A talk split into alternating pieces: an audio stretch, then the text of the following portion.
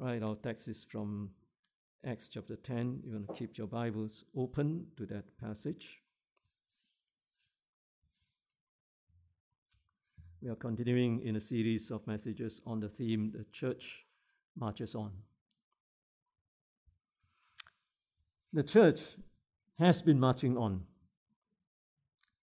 Hitherto, the major battles and victories have been experienced in Jerusalem, Judea, and Samaria. But Christ has indicated to his disciples that they must be witnesses not only in Jerusalem, Judea, and Samaria, but also unto the uttermost parts of the, the earth. That inroad into the uttermost part of the world would begin at Caesarea Maritima, about 50 kilometers north of Joppa along the Mediterranean coast. More specifically, it began in the heart of an Italian centurion by the name of Cornelius. This evening, the Lord helping us, we want to uh, see how the Lord answered Cornelius' prayer, how he prepared the apostle Peter uh, to go to Cornelius, and how Peter met with the servants that Cornelius uh, sent uh, to, to call for Peter. Now, this is the prelude to the Gentile Pentecost that, God willing, we will examine in a few weeks' time. So, there are three things in tonight's uh, sermon. First, let us consider the Lord's answers to Cornelius' prayer. Our account opens with these beautiful words There was a certain man in Caesarea called Cornelius, a centurion of the band called the Italian band, a devout man and one that feared God with all his house, which gave much alms to the people and prayed to God always. Cornelius is a centurion or a commander of a hundred soldiers under the Italian band. Now, under the Roman military structure, a band or cohort has 600 men, while a legion has 6,000 men. So Cornelius is not really a very high ranking officer. Nevertheless, he holds quite a responsible position. More importantly, he is a devout man and a God-fearer. Now, a devout man uh, is uh, religious and pious, but not necessarily a God-fearer. You can have a, a devout man who is actually uh, superstitious or idolatrous but not Cornelius. Cornelius is both a devout man and a God-fearer. He is not a superstitious man or an idolatrous man. He fears the living and true God, and he leads his family in the way of righteousness. He is a man given to prayer, we are told, and he gives much alms to the poor uh, who are in need. Now, commentators disagree on Cornelius' spiritual state at this point. Is he a proselyte to the Jewish religion, as some suggest? If so, he is not circumcised yet. Otherwise, he'll be regarded as a Jew rather than as a Gentile uh, by Peter. Or perhaps, as Matthew Henry suggests, he is a religious man seeking the living and true God according to the light he has that steers him away from pagan idolatry? Could it be that he has partial knowledge of the gospel through hearsay uh, exposition or hearsay exposure to Philip's ministry? Remember how Philip had gone to Caesarea to minister. Uh, we, we see that in Acts chapter 8 and verse 40. But Philip was found at Azotus, and passing through, he preached in all the cities till he came to Caesarea. Caesarea Maritima, that is Caesarea by the coast. There's another Caesarea Philippi, right? So this is the Caesarea. So Philip would have ministered there, and possibly uh, uh, Cornelius would have heard something of the gospel, maybe through hearsay and so on. Indeed, it may even be that Cornelius is already a regenerate man by now, even though his knowledge is still partial. In any case, around the ninth hour or 3 p.m., the time of the evening worship of the Jews, one day, Cornelius is praying earnestly, and the Lord sends an angel to him. Cornelius is instantly afraid. I'm sure you will be afraid too if an angel appears before you. Uh, if an angel appears before you and you're not afraid, you're probably not really encountering the angel. I think any one of us will be afraid if we see the real angel before you. Well, the angel allays his fear by telling him that he is sent in response to his prayers and good works. This is one of the reasons why we suspect that Cornelius may already be regenerate and a justified man.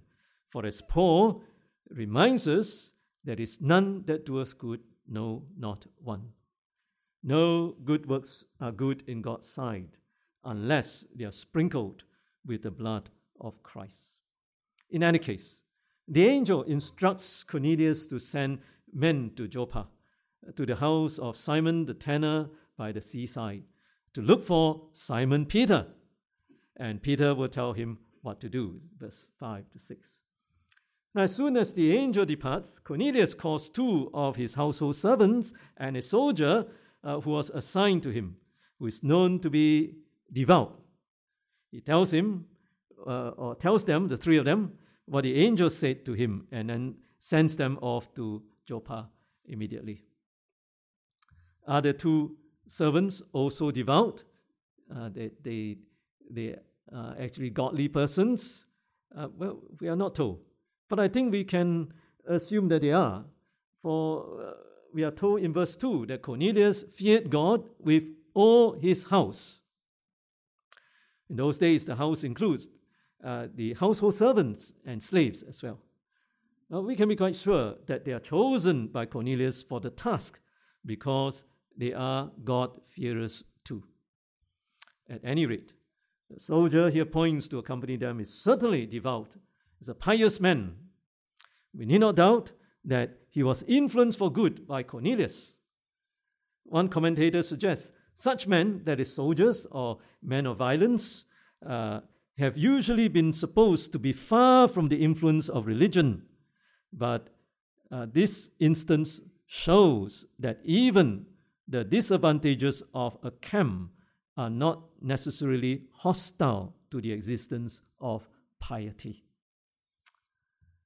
Isn't the testimony of Cornelius quite encouraging?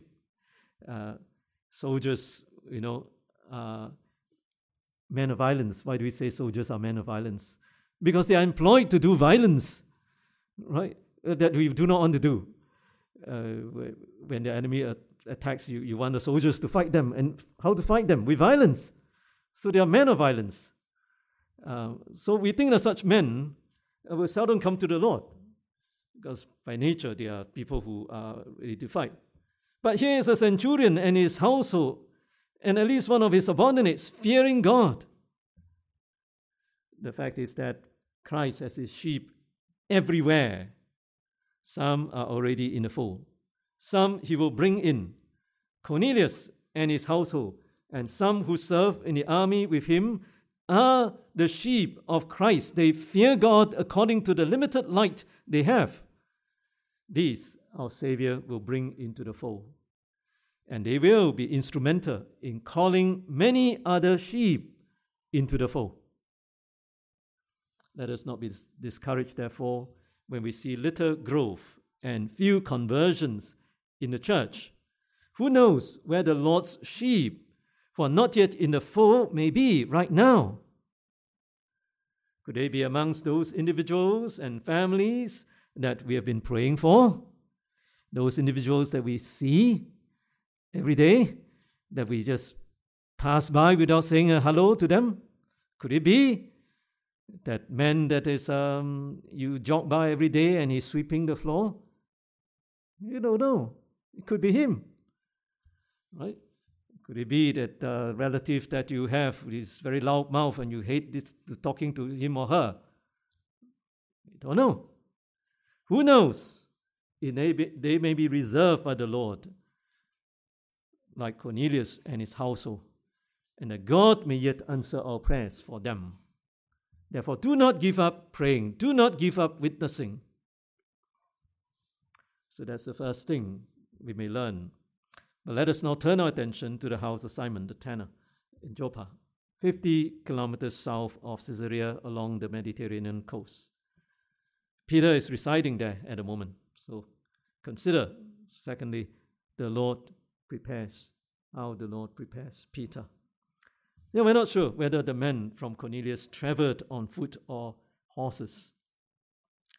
If they traveled on foot, it would have taken about 10 hours, so they would have set off uh, immediately last night uh, after Cornelius instructed them. So immediately they have, they have gone off, right?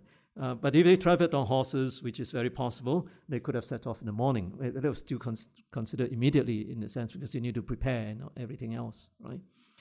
Uh, in any event, it is already noon. As the three men from Cornelius approach Joppa, the Lord is separately preparing Peter to meet them. By the providence of God and the secret nudging of the Holy Spirit, Peter went up uh, upon the housetop to pray. It is about the sixth hour or 12 noon. It is lunch time. Peter is very hungry. But lunch is still not ready. He continues praying and falls into a trance. Then he sees heaven opens and he sees something like a great sheet with its four corners knotted together descending unto him. In this sheet are all kinds of mammals, reptiles, and birds that will be regarded as unclean to the Jews according to the Levitical law, Leviticus 11, which we read some weeks ago. As Peter wonders at this strange sight, Peter hears a voice Rise, Peter, kill and eat. It is an authoritative voice which Peter immediately recognizes as the voice of the Lord. So he replies, Not so, Lord, for I have never eaten anything that is common or unclean. Now, this is the third time that Peter disagrees with the Lord's view. The first time pertains to uh, Christ going to the cross. And Peter said, uh, Be far from thee, Lord, this shall not be unto thee. And it's recorded in Matthew 16. The second time was when the Lord wanted to wash his feet. And Peter says, Be it far from thee, Lord, this shall not be unto thee. As in John 13. Each time, Peter seems to have a sincere but mistaken reason. The same is true now. For having been brought up with a, with a strictly Jewish diet, his conscience does not allow him to eat anything common or unclean, anything that's forbidden uh, uh, Leviticus 11. But conscience, we must remember, is not the final arbiter of right and wrong. Excuse me. Yes, we should never do anything that our conscience forbid. Whatever is not of faith is sin. So if your conscience forbids you to do anything, you should not do it. But God alone is the Lord of our conscience. If our conscience forbids us to do anything that God has commanded, then our con- conscience must be shut up. What God hath cleansed, that call not thou common, replies the Lord. Peter again refuses and the voice gives the same answer. And this happens thrice before the vessel is received back to heaven. Peter is being stubbornly scrupulous beyond God's word. The Old Testament dietary boundaries have been removed by the Lord Jesus Christ, who said, There is nothing from without a man that entering into him can defile him, but the things which come out of him, those are they that defile the man. In Matthew 7. And then the Lord Jesus, of course, laid his life down for the cross, and, and in, in that ratified the, the breaking down of the, the partition between the Jews and Gentiles. Thus, the Apostle Paul later would say, Every creature of God is good and nothing to be refused if it be received with thanksgiving. 1 Timothy 4 4. But Peter, course, ought to know better, and yet he finds himself unable to do what the Lord is instructing him to do. But why is it so important for the Lord to break and remove Peter's conscience on this point? After all, uh, does not the scripture also say, For the kingdom of God is not meat and drink, but righteousness and peace and joy in the Holy Ghost? Right? Why, why must the Lord insist that he, he, he, as he were, remove his conscience and be able to eat those uh, crocodile meats that he may be on, uh, that he may be required to eat in a vision, of course? Well, Peter might not understand it at that point. But what happens next will make it very clear to him. In a nutshell, it was essential to break and remold Peter's conscience in regard to his dietary choices because it is God's plan that the Church of Christ will no longer be restricted to the land of Israel nor to the Jews. It will now be international and multiracial. In order for it to be international and multiracial, God's people must no longer be distinguished by a special diet. Under the Old Covenant, a special diet was necessary for the people because God would preserve his people as a distinct race until the coming of Messiah. But now that Messiah has come and the Spirit has been poured out, the dietary restriction is not only unnecessarily but a hindrance to Christian fellowship and unity. Today, this is a matter of great importance. Right? The Apostle Paul deals with this issue not in Romans, he deals with the issue in Galatians, he deals with it in Colossians, that there must not be any more the dietary restriction. Of course, some people, maybe they're reaching out to the Jews, they may want to have, uh, uh, to, to, to cook kosher food in order that their Jewish neighbor may not worry whether their pots has been used to cook milk and the meat at the same time and so on. But um, um, but if they do it as a matter of principle, it, then, then you'll be wrong. You'll be going against the doctrine of justification, doctrine that the, the, the Apostle Peter is here being taught. But they do it for various reasons, that's okay. But not as a matter of principle with theological reasons behind. But now consider how the, the principle that the Lord is teaching uh, Peter becomes very clear as uh, Peter meets with the servants of Cornelius. So, our third point Peter meets Cornelius' servants. We read in verse 17. Now, while Peter doubted in himself what this vision which he had seen should mean, behold, the men which were sent from Cornelius had made inquiry for Simon's house and stood before the gate. In a remarkable coordination of providence, even as the sheet with the, the animals is lifted up for the final time, the men from Cornelius arrive at the door downstairs. They're calling out and asking whether Simon Peter is lodging there, verse 18. Now, Peter is still in a daze and thinking about the vision, but the Spirit says to him, Behold, three men seek thee. Arise, therefore, and get thee down and go with them, doubting nothing, for I have sent them. Now it's clear that the Lord wants Peter to understand that the vision he has just seen is connected to the visit of the three men and that it is God's will for him to follow them back. Peter obeys the Spirit and goes down to meet the men. He tells them, Behold, I'm he whom ye seek.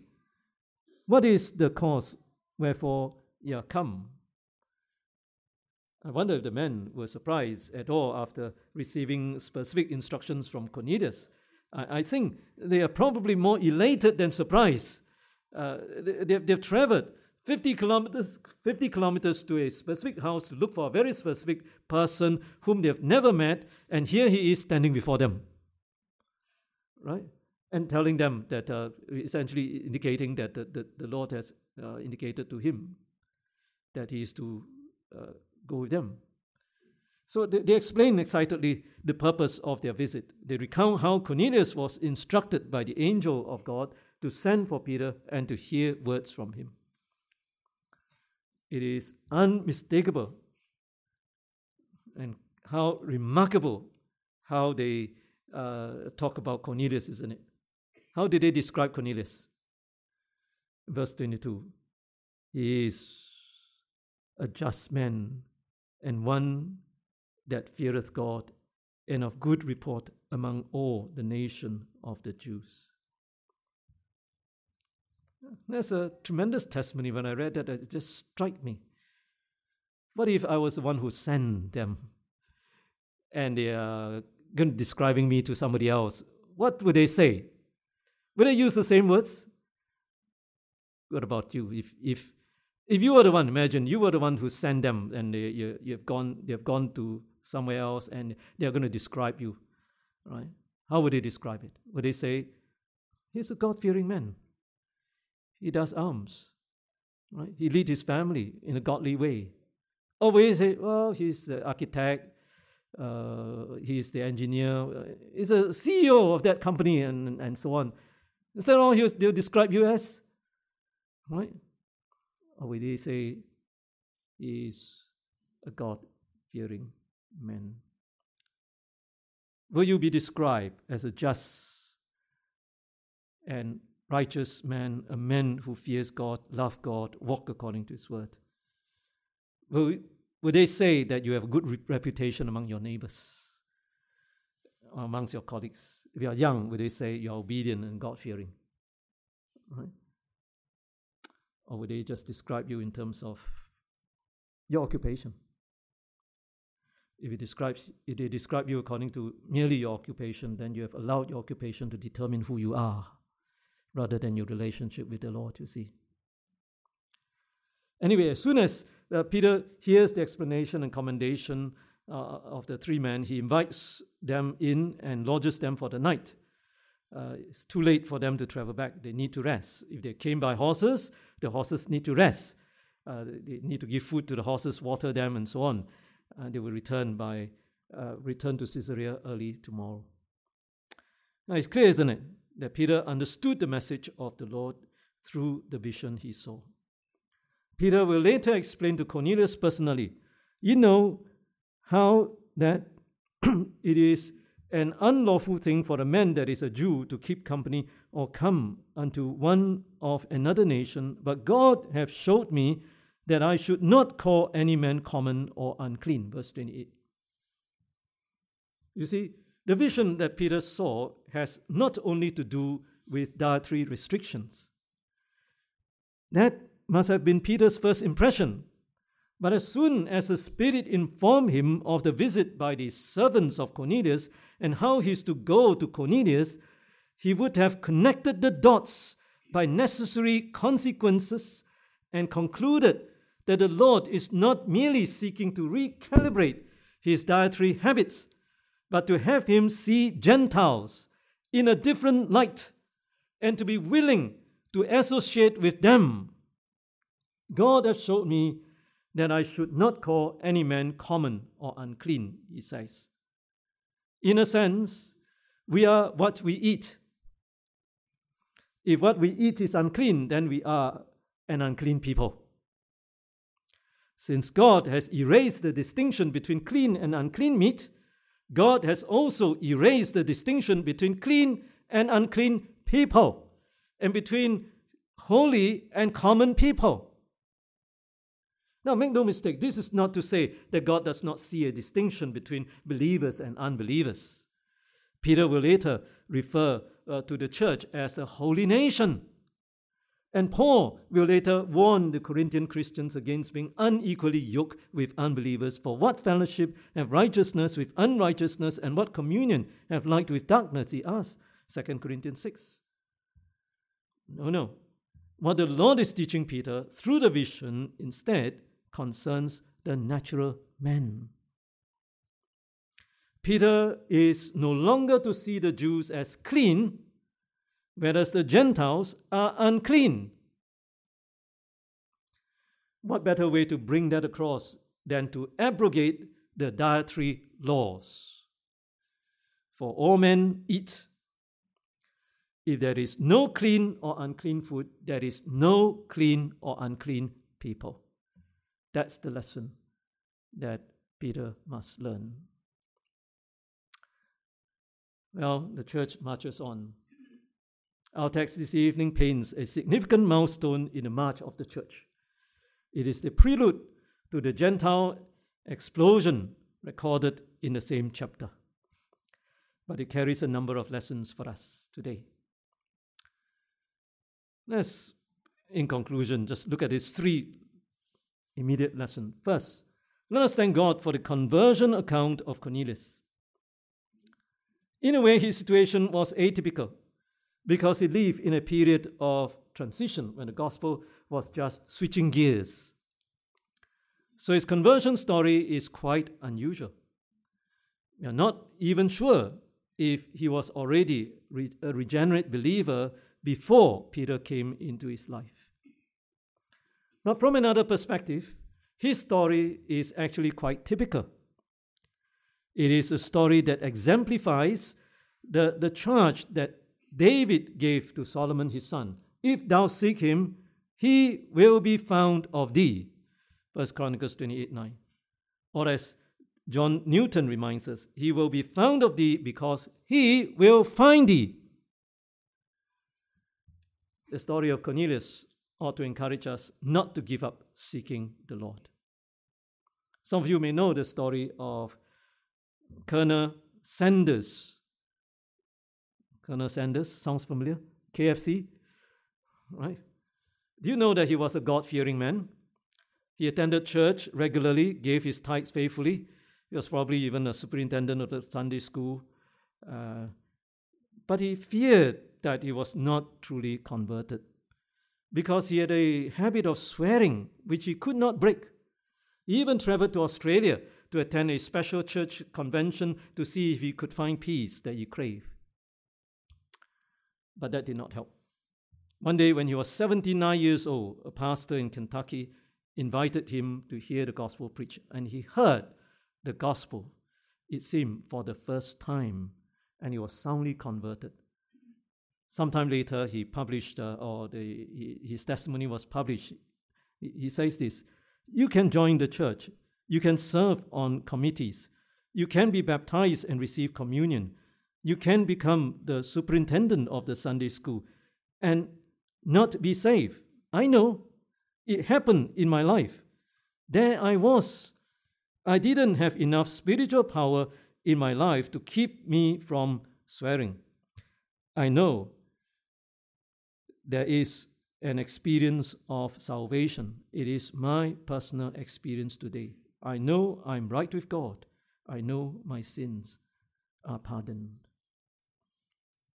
Like Cornelius, Colonel Sanders found the Lord because he was not complacent about his own spiritual state, but sought the Lord earnestly. What about you? But secondly, let us thank God for the godly example of Cornelius. As we study the rest of this chapter, we'll, we shall see how Cornelius was instrumental together with Peter for the conversion of many kinsmen and friends. But even in our text, we see, don't we, how Cornelius, even while his faith is still partial and patchy, bore forth such a good testimony that his servants and soldiers could testify that he's a just man who feared God. Cornelius was no mere professor of faith.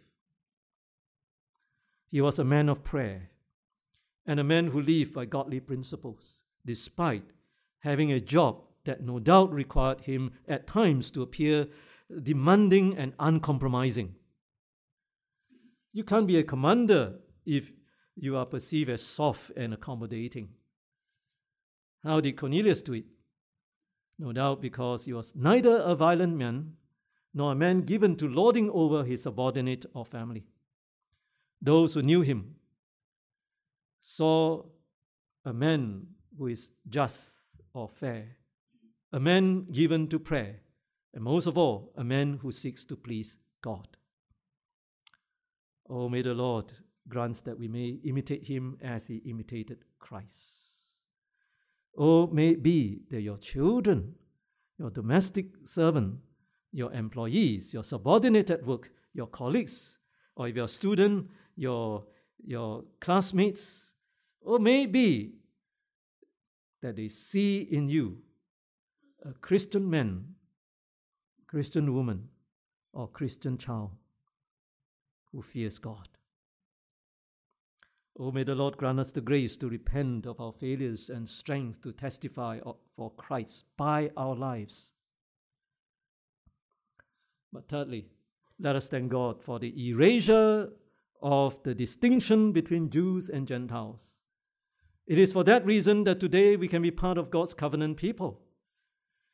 But as we contemplate on the great privilege we enjoy, shall we not reflect on the sad reality that what the Jews saw in the Gentiles is what many of us may see in the people who are different from us? There are people from poor countries. These are those who cannot, there are those who cannot speak English. There are those who are ex prisoners, those who have tattoos, and you see them and they are like invisible to you, you walk by. And there are those with the, the LGBTQ community, right? And then there are those who are superstitious, idolaters, and you don't see them. They're invisible to you. Yes, we are not to be unequally yoked with all who remain in sin. But no, we are not to despise them or refuse to eat with them or to have anything to do with them if we have the opportunity. If they are stridently or militantly against Christ and, uh, and, and Christianity and Christians, then we should have nothing to do with them. But otherwise, we should make a difference. We should pity them, seek their good through the gospel. When you meet someone that is like um, doing service, you're in the office, they come to clean your office. Are they invisible? Or somebody you can talk to? We're the security guards. Most of them are unbelievers. Do you know their names? We should know their name. They serve us. We are safe here because there are security guards around there. Right? Get to know them. We just had a change in the guard. You, you realize when one, the old one is gone, a new one has come. We need to get to know them. Then we can bring the gospel to them. Right? The workers in your, your flat, the opportunity to talk to them. So they're, they're, they're out in your, in your corridor changing the light bulbs. What do you do? Are they somebody paid to do that work for you? You don't need to do anything to them? You know, show compassion. If not, then you are like uh, exactly like the Jews. These are Gentiles doing the work for us. It's all right. No, they're souls. Well, we must never think of ourselves as clean while others are unclean. We must not think that we are superior and others are inferior. We must remind ourselves that we are all sinners in need of salvation. Therefore, let us learn, humble ourselves, and reach out. May the Lord grant us the opportunity to reach out to the gospel. But before you reach out to the gospel, reach out with kindness. Right? May the name of the Lord, whose blood washed us and made us acceptable to God despite our unworthiness, be greatly lifted up through our lives, through our testimony. Amen.